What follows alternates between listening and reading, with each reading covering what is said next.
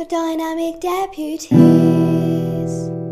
Hello, and welcome to the Dynamic Deputies podcast, run by two deputy heads living on opposite sides of the country. Steve, we're on cloud nine tonight because we're welcoming back a guest we admire so very much. Uh, we are indeed, Russell. We're delighted to be speaking to Emma Turner once again. Last time we spoke to Emma on the podcast was two years ago when we talked about her brilliant book, Be More Toddler. This was a brilliant conversation about lessons in leadership. That's right. And what a book that is. Now, since then, Emma has been prolific in her writing, whether that be producing or contributing towards more wonderful books or writing thoughtful and insightful blogs. More recently, we've seen the release of Emma's new book, Simplicitus The Interconnected Primary Curriculum and Effective Subject Leadership. And I have to say, it is astonishingly good. We'll say some more about that in just a moment. But Emma, a huge welcome back to our podcast. Oh, it's an absolute delight to be back. Thank you so much for having me. And I have grown up since my toddler days. Two years. I know. I know it's mental, but congratulations on Simplicitus. It's a brilliant book. Can you start by giving listeners a brief overview of why you wrote this particular book? Uh, I wrote this book because years and years ago, when I first started in headship, I wanted to develop subject leadership in my school, and I wrote a little handbook for my subject leaders in school and then that morphed into training for the staff, which morphed into training for across our group of schools, which then became sort of national, international training that I've been doing around it. And then it was Tom Sherrington who said, You need to write this, you need to put this into a book. So I did. I took my course and all my work that I've done over the last sort of probably about 15 years now around subject leadership and just put it into a book because I just felt like primary were getting a bit of a raw deal really in terms of the curriculum conversation, especially around subject leadership. That there wasn't, although there was great stuff written about curriculum, a lot of it tended to be from a secondary perspective. Mm-hmm. And all that's that's hugely useful in terms of there is some transferability, there's not necessarily direct congruence. So I wanted to champion subject leadership, curriculum design, specifically from the primary angle. And that's why I wrote it. And it's so far, it seems to be pretty well received by people. They seem to find it quite useful uh, and helpful because there just hasn't been anything, to my knowledge, out there that that's kind of pulls the curriculum conversation, the subject leadership conversation, and the this is primary, and I love it together awesome. There's so much I'd love to ask you about Simplicitus, Emma, but I've had to rein myself in when writing these questions. So, can we start with this idea of purpose? Now, in the book, you describe purpose as key to curriculum design. Why are those conversations about what's important to us as a school so important when designing a curriculum? Well, primary is unique. You know, we take children from the cusp of toddlerhood all the way through to just when they're going to become an adolescent. We know it's a huge developmental phase for children. And it is different from dealing with teenagers, dealing with secondary, or dealing with preschool. And we need to be really clear about what we want to achieve with our curriculum. We need to be really clear about what the purpose of primary education is, you know, what we want for our youngest sort of learners in the formal education system. Because unless we're clear about what we want to achieve, we can't craft the curriculum to serve that. And there's been so much conversation around knowledge and skill, and, and we're really good at that. We're really good at sort of nailing down the things we want children to know and the things we want them to be able to do.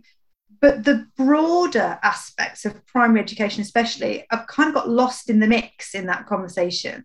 And we really need to return to what's the purpose of primary education? What do we want to happen or to develop with those children from the age of four all the way through to the age of 11. And it's not just about learning knowledge and being able to do things, it's all of that kind of wider experiential stuff, the child development angles, the developing as a young person that primary schools need to develop, and all those primary school rites of passage that everybody expects. And and it is different and it is unique. And unless we've absolutely nailed that down, we can't craft a curriculum to serve that you know all we're doing then is is becoming these delivery automatons that are you know it's got this objective and this objective and this objective and we've got to do that. Well actually the curriculum needs to be bigger than the sum of its individual subject parts. It needs to be sort of greater than just 12 individual subjects. We, we need to go back to why these young people are in school full stop and what school can do for those young people whilst they're in our care.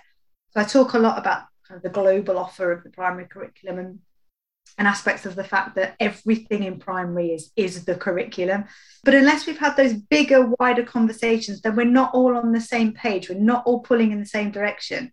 So school has to be clear about what it wants to to achieve really and then go back to your curriculum and design your curriculum in such a way that it facilitates that Amazing, thank you. Now, one thing we also know Emma, is that you're acutely aware of what a unique phase primary education is in a child's life. You kind of just touched it then. And you say in the book, we have to ensure their journeys for education begin the right way, informed by a deep understanding of their age, stage, and development. Mm-hmm. Now, why isn't understanding of a child's development so important when we are actually talking about the curriculum? Because children are different at different ages and stages. And this, again, a common sense aspect of this has kind of got lost in the mix mm. you are four or five. You know you are completely novice in everything. You are novice in everything from lining up putting on your own coat holding a pencil phoneme grapheme correspondence you know how to resolve a conflict with a with a friend. You're completely novice in all of this. And that has to sit alongside all of the things that you're trying to learn to know all of the things that you're trying to learn to do. And we need to be aware as primary practitioners of that you know you are a very different human being at four than you are at eight that you are again at 11 and so we need to be aware of the demands that we're placing on the children cognitively socially emotionally physically and craft that curriculum around that to support the positive development in all of those areas. And this is why primary is unique because we are developing not just the cognitive we are developing the social, the physical, the emotional, the spiritual. And we need to be aware of that when we when we're designing the curriculum. And this idea of the multi-novice status impacts on everything that we do. So, for example, example I give in the book is about the sentence about the Roman Empire, which you can find in any kind of non-fiction book about the Roman Empire, about it being 2,000 years ago and it being in Italy and being in, um, starting in Rome but that's got so much other information in it that children are novice in. They might not know how big 2000 is. They don't know that Italy is a country and that Rome is a city. They don't know what an empire is. And that not to mention the fact they need to be able to read to be able to access it. There's so many interconnected aspects that children are novice in at any one time in primary that primary teachers as generalists are balancing all the time. By the time children get to secondary, most are fluent, uh, or at least a, a, decent degree of fluency in reading, a decent transcription speed, a relatively sound grasp of number, good general knowledge. When you're very little, you haven't got all that yet. So when we're trying to teach science, we're also juggling all of this into novice status. And so primary is unique. And, and I, I do think it needs championing that the the subject content of our individual subjects isn't necessarily academically challenging for an adult, but it is hugely professionally demanding in terms of understanding how to balance and juggle that multi-novice status in terms of planning a curriculum that works. You can't just take what works with a 12-year-old or a 16-year-old and put it into a class with a six-year-old or a four-year-old or an eight-year-old. It doesn't work. Mm. But that's part of the joy of primary. That's why I love it. I absolutely love primary because you are kind of the introductory kind of gatekeeper to so much new learning for children. You get to open so many doors for the first time and get them to go, wow, that's amazing. Look at that. It's brilliant. And you get to create these curriculum worlds, which is so beautiful. And, and you get to do it multiple times in multiple disciplines. And it's it's such a joy to be the person who introduces children to the to the wider world of learning which i guess in secondary if you only teach one or maybe two subjects you don't get that glorious kind of overview of learning it's also unlikely that you've ever had a five-year-old empty their bowels on the carpet when you've been. Do you know what I mean? Like, I've been waiting to say that, thinking Emma's saying all this beautiful stuff about what it is to teach a five or a six, but like practically these things happen in a younger primary class as well, don't they? Yeah. And it's things like you've done your done like your beautiful crafted cold calling and your modelling, and it's like I've got a new shoe. Brilliant, thanks. Or, you know, my dad's at home today, or I've got a new rabbit, I'm going to a party, you know. Or even worse, the deputy head walks in and carnage is caused for the next 10 minutes. So, you know, this is life, isn't it? oh yeah. But that pragmatism, Emma, is something we love about you. And you really do get what it's like to work in a busy primary school with lots of events and other demands constantly on the go. And your book reflects that. Can you share some examples where this pragmatism shows up in the book and in terms of us needing to be just realistic, really, about what's practical for the, the very busy, stressed teacher? Well, if I talk about the, the, say it, let alone talk about it, the logistics of primary classroom. This is one thing that people overlook a lot of the time. That actually, the primary classroom often cramped, never enough storage, never enough sockets, you know, crammed in. Some poor soul always gets rammed in the back with a drawer because they have chairs right near it. One's always falling asleep near the radiator. this classroom has to be art studio, you know, creative writing space, cookery room, science lab, maths classroom, history department. It has to be everything, and just the logistics of enacting a primary curriculum in a primary classroom. And yes, there are some bigger primary schools with lots of wonderful facilities and amazing resources for PE or science or art or whatever. But most primary schools don't have that. They don't have these wonderful sprawling buildings full of state of the art equipment. Most uh, primary school classrooms are drafty, cold, cramped, with awful ventilation and never enough space. And so when we're thinking about the primary curriculum, it needs to be enacted in primary schools. So things about how much time you can realistically spend on each subject and how many subjects you can fit in in a day. And there's a there's a section on timetabling which says it's a complete nonsense to think that you can do an hour of each subject every day because there's nobody to flip the classroom for you. There's no turn it from drama studio to art studio back to the English thing and you know back to history. And if you've done art in the afternoon and then you try to do anything else, well, you know full well someone's going to sit in paint or glue, and it's just go home with some questionable splodges all over them. There's so much kind of, and this sounds really terrible, highfalutin conversations about curriculum that don't reflect the fact that you've got to do it in a primary classroom. And it's a bit like everybody's a brilliant parent until they have their own kids. Mm. Everybody's a brilliant primary teacher until you've actually taught in a primary, primary classroom and thinks, this is madness. It does not work. So some of the pragmatism stuff in there talks about timetable, it talks about blocking, it talks about realistic expectations and about wriggle room. And I was talking on my ECT course this morning about the 80 20 rule, you know, only plan for 80% of a curriculum because you need 20% of that for revisiting and wriggle room. And, uh, and if you do manage to get through it once and you're some kind of miracle worker, brilliant. Use that 20% to add depth and breadth. But if you timetable every last second of the of your curriculum time, which is finite anyway, you're on a hiding to nowhere because you the, the workings of a primary school are such that you may have 38 curriculum hours per year to teach history but there's sports day and comic relief day and school photographer day and parents open morning and i don't know dress as a smurf day or whatever random um, but it, it, it's things around that that you you have to craft things to fit the primary classroom the primary timetable the ability to to flip your room, the ability for children to actually flit between that as well. You know, it's very difficult for children to follow the thread of a day if you're constantly chopping and changing into in, individual subjects. So, yeah, pragmatism is a huge thing for me. And, and I would say to anybody who wants to comment on primary curriculum, go and teach in a primary mm-hmm. half a term, then come back and have a conversation about primary curriculum. Too right.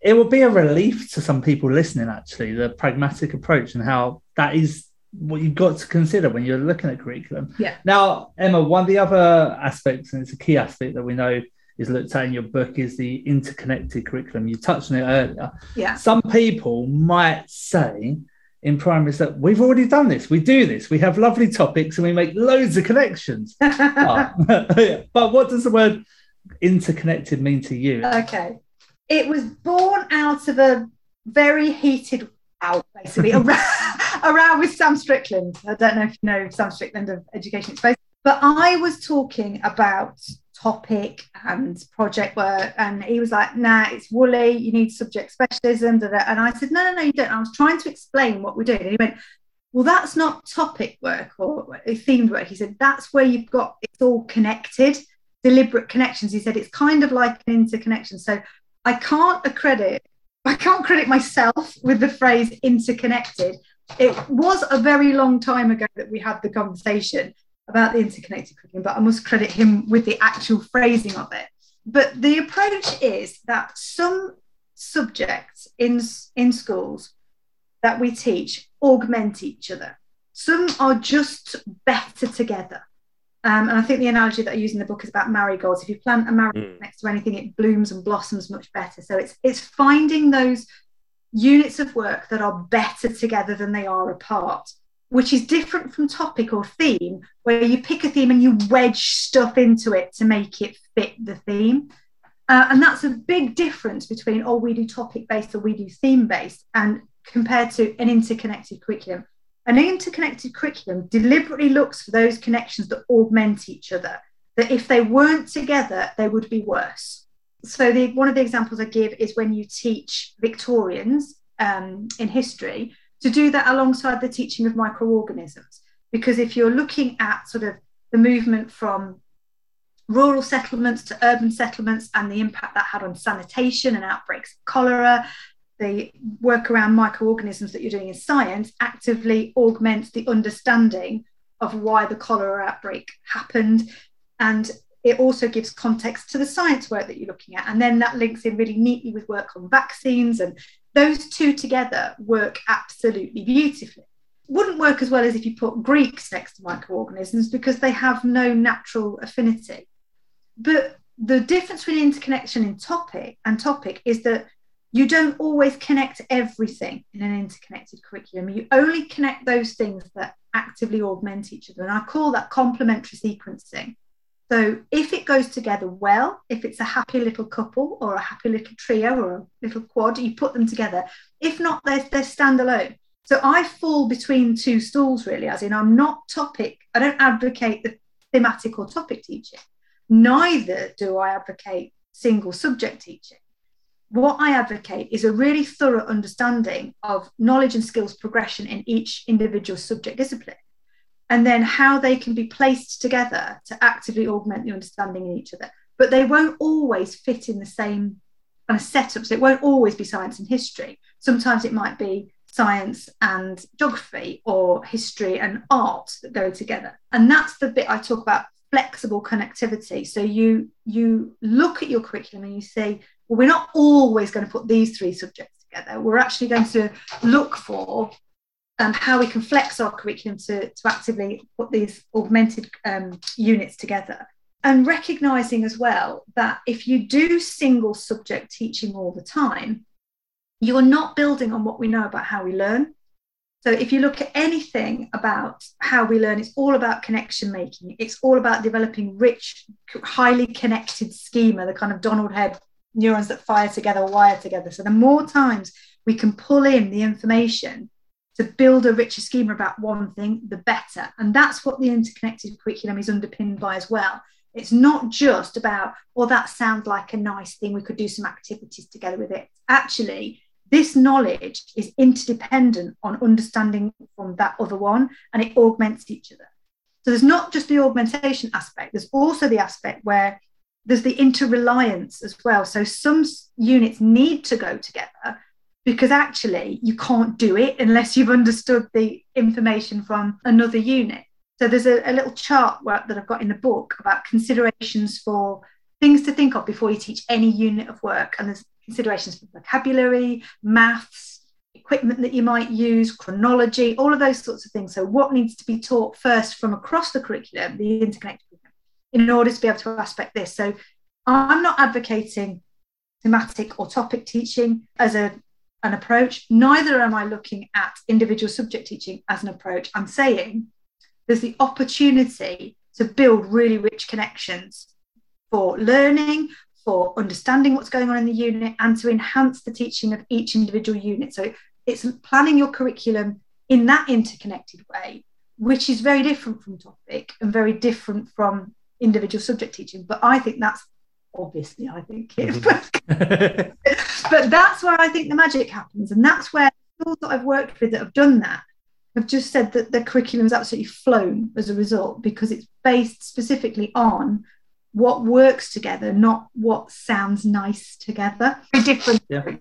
very different and you know i think that was the way we were encouraged to think? Were we encouraged to think like that? I don't know where that came from but certainly its legacy is still very much there on you know i see it on uh, facebook groups and things where people still ask you know has anyone got a nice book linked to light or something like that? And it ends up being that very tenuous link rather than the the powerful i love that uh, metaphor of the the curriculum uh, marigolds very very useful.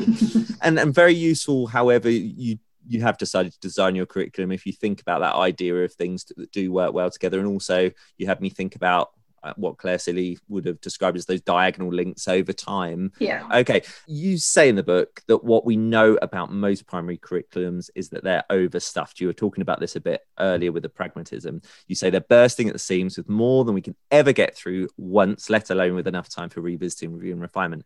This is so true and definitely if I was starting to design a curriculum again, my biggest learning point, I said this to Lekha Sharma when we had her on that, you know, I'm now uh, ruthlessly cutting back content. Tell us some more about this idea of creating space for revisiting, review, and refinement. It's all about pomegranates. okay, of course it is. the way I describe it is imagine you go and do your big shop the end of the week and you come home and you've forgotten bread, milk, and eggs. It's a disaster. You can't make a cup of tea, you can't have a slice of toast, sandwich, or anything.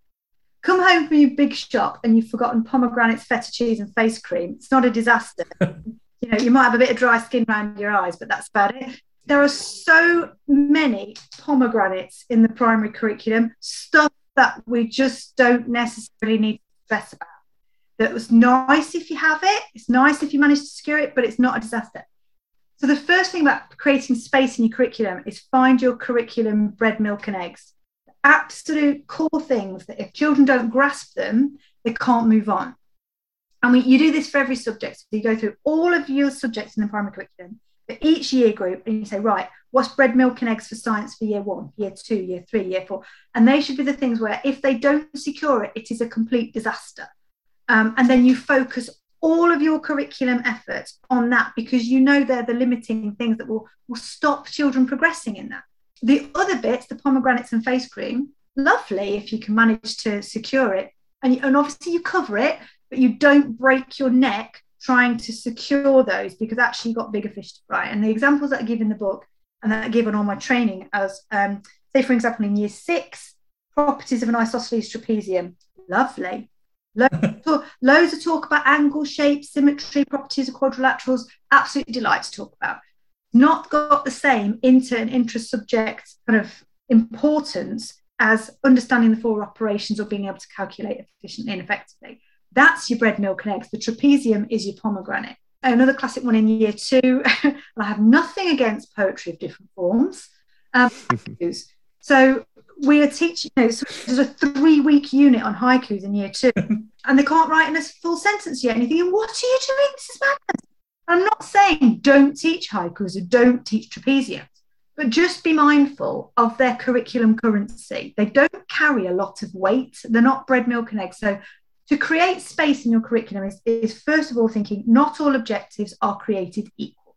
So planning out as a subject lead, as a curriculum coordinator, whatever your role is, what that bread, milk, and eggs is for every single subject, and then sharing that with staff so they understand it and they've got that freedom then to create space to go back over that, to do the retrieval, to do the interleaving, to do the space practice, all of that business. I mean, the, the breadth and depth can come with the wider information, but the other example I give is, for example, when you're doing Rome, you're doing uh, Romans, usually in year three. So the core knowledge for that unit might be understanding what's meant by invasion, understanding what's meant by settlements, understanding the idea of legacy, what an empire is, and roughly when the Roman Empire was. If they don't know that, when they come to do Greeks, it's going to be really hard, or when they come to do Vikings, it's going to be really hard. What they don't necessarily need to know is what were the names of the formations the Roman army marched in or which animals gladiators fought in the Colosseum. That's lovely and, and stuff you might cover, but you're not going to break your neck to try and secure it. So create space by recognizing that most of the curriculum in primary is pomegranates. Sorry, Steve, can I just ask a little supplementary question to Mm, that, right? Of course. I'm just going to hit Emma back with a, a metaphor, right? Frozen peas, okay? we're not at pomegranates level, all right, but we're also not at the essentials. Frozen peas, somewhere in the middle. Mm. With COVID, Yeah. we're all seeing, aren't we? And like in my school, kind of particularly year one to four, right? Most affected in terms of their gaps. Yeah. The frozen peas of the curriculum, these things that aren't quite icing on the cake and pomegranates and other lovely tasty metaphors, but they're they're they're, they're a bit more important than that, but they're not Yeah. quite my bread and milk.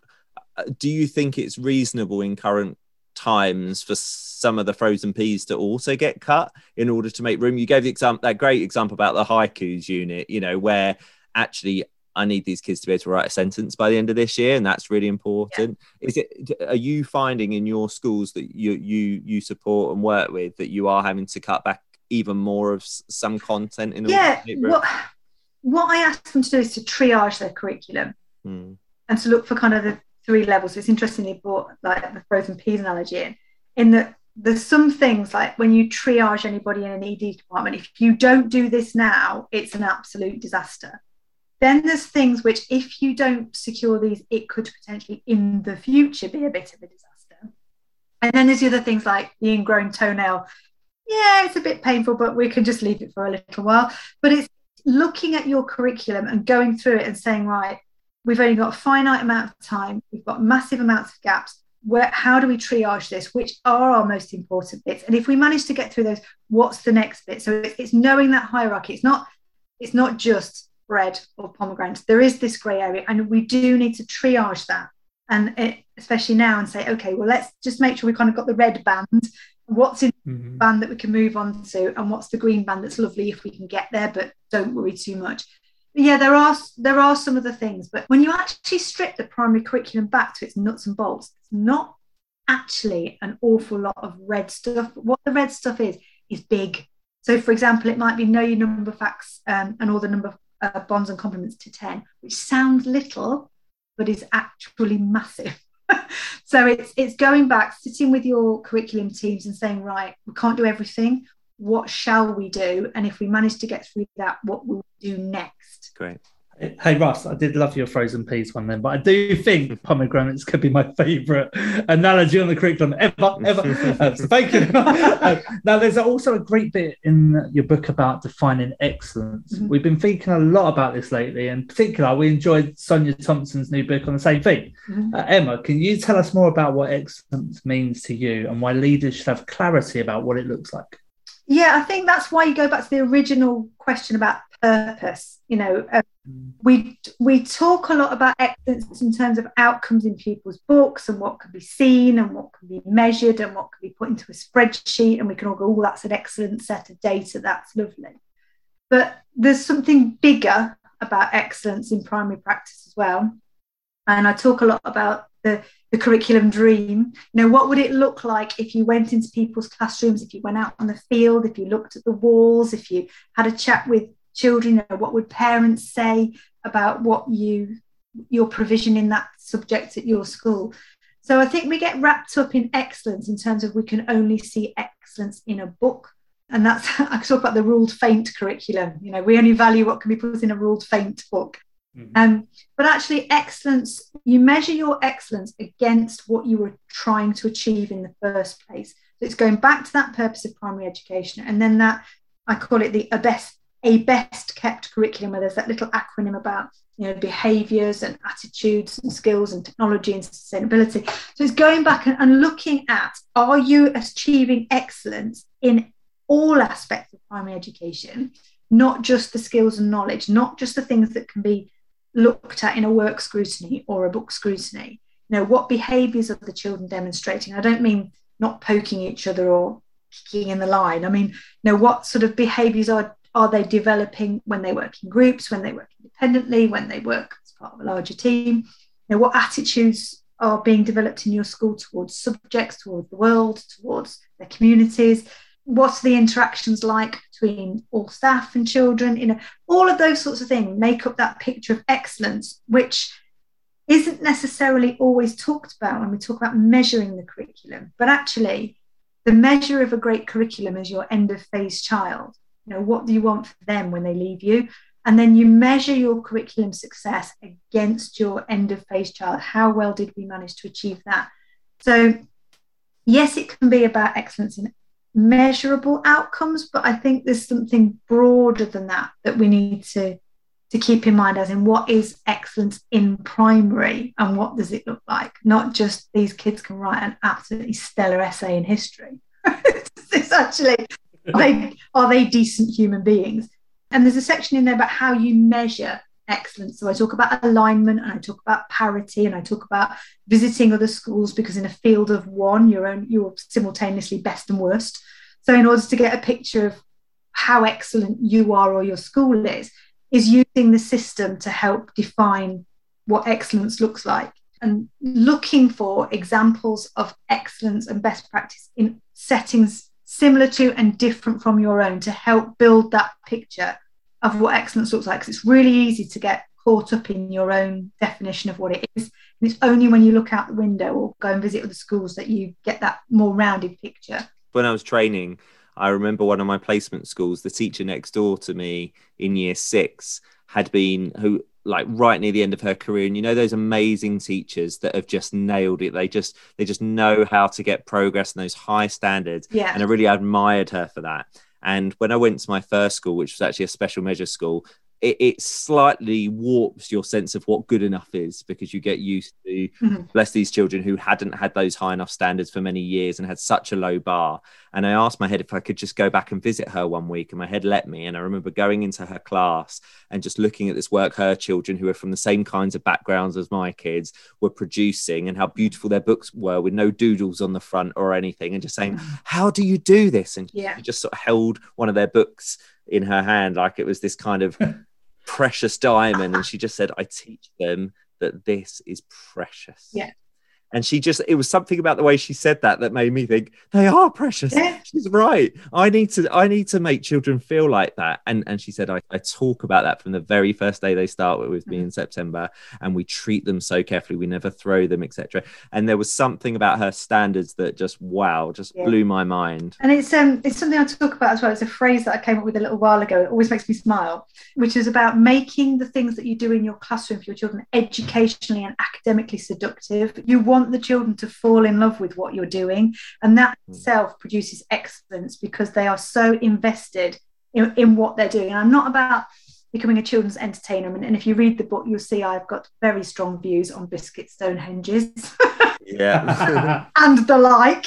But it's making your learning in your classroom academically seductive and so academically irresistible that children want to perform well. They want to they want to be excellent for you. And it's and that's why i talk about that global offer because that can't happen in isolation. That can't happen in just one classroom necessarily.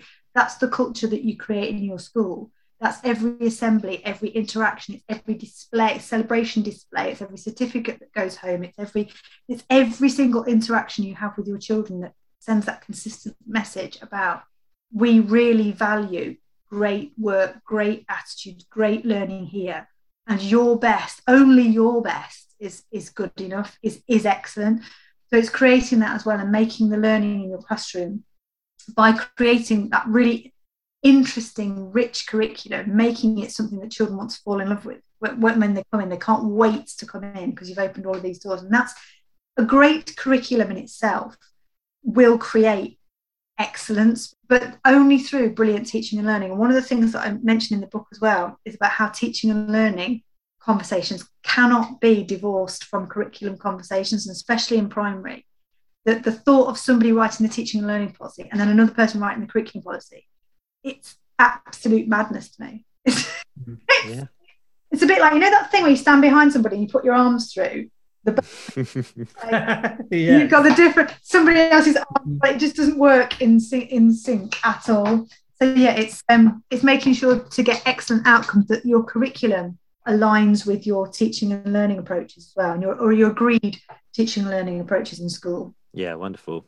Now, there's so much more I'd love to ask about the first part of the book, Emma, but I'm going to have to move on to the fantastic section on subject leadership now. this part of the book is really comprehensive and very, very helpful. I love the diagram you share that describes that kind of sweet spot of effective subject leadership. And this diagram has kind of four circles where you outline some uh, different aspects that are really important. And you describe knowing, supporting, picture building, and then the last one is changing and improving. Can you tell us a bit more about those kind of four categories? That's the basic leadership then that I sort of came up with. And it's not just for subject leadership, it's for any kind of leadership.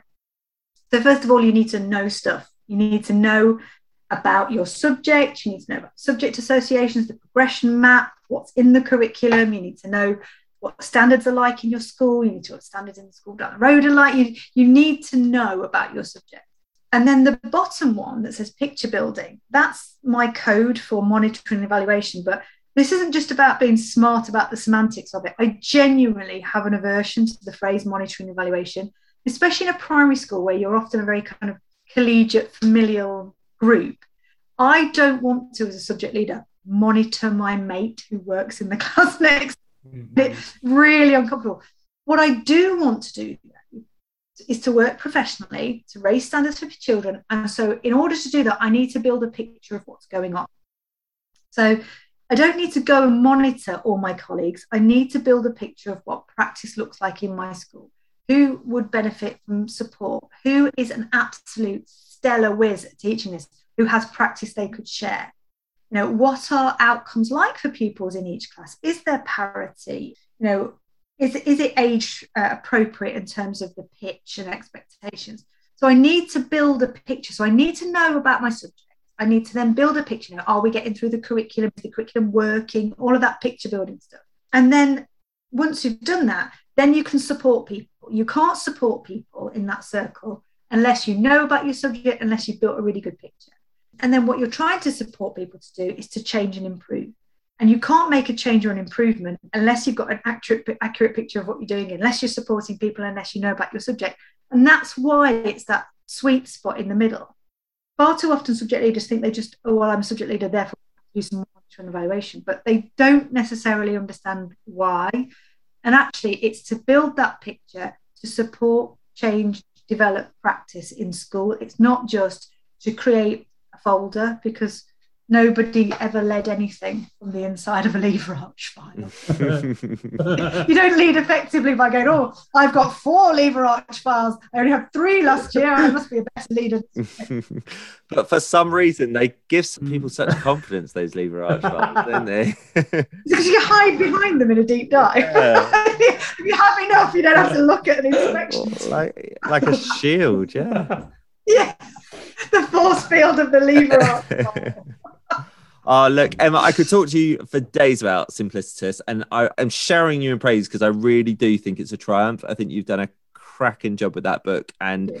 anyone who is going to get their hands on it will be very grateful because it does combine the kind of ah, philosophies and thinking and rationale stuff with the pragmatism in a way that I've not seen in any primary curriculum kind of book yet. So yeah, congratulations. It's awesome. Thank you. So anything else exciting on the horizon? There always is with you. And I'm always I just want to always say, what are you up to now?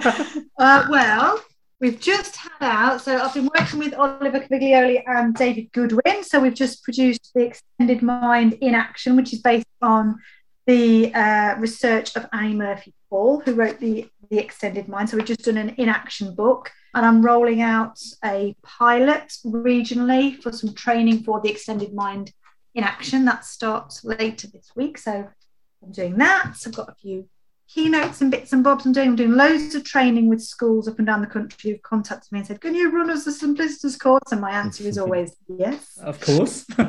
Feel free to get in touch if you want some Simplicitus training. So lots of bits and bobs with that. I'm still doing all my work in the trust, still working with ECF, so yeah, I'm uh, still oh, and still the um, DFE Flexible Working Ambassador School for East Midlands and Humber. So lots of fingers in lots of pies. I'm practically some kind of octopus at the moment. Amazing, amazing. I know a lot of people ask themselves, "What does Emma Turner eat for breakfast in the morning?" It's like Haribo Diet Coke. There we go, guys. It's a scoop. Although I don't think it's a scoop. I think you're very open about that secret. I'm sure I've heard that one before. Emma, it's always a delight to talk to you. Thanks so much for giving us some of your time this evening. Oh, thank you so much. It's been an absolute joy. Thank you. A pleasure. The Dynamic Deputies.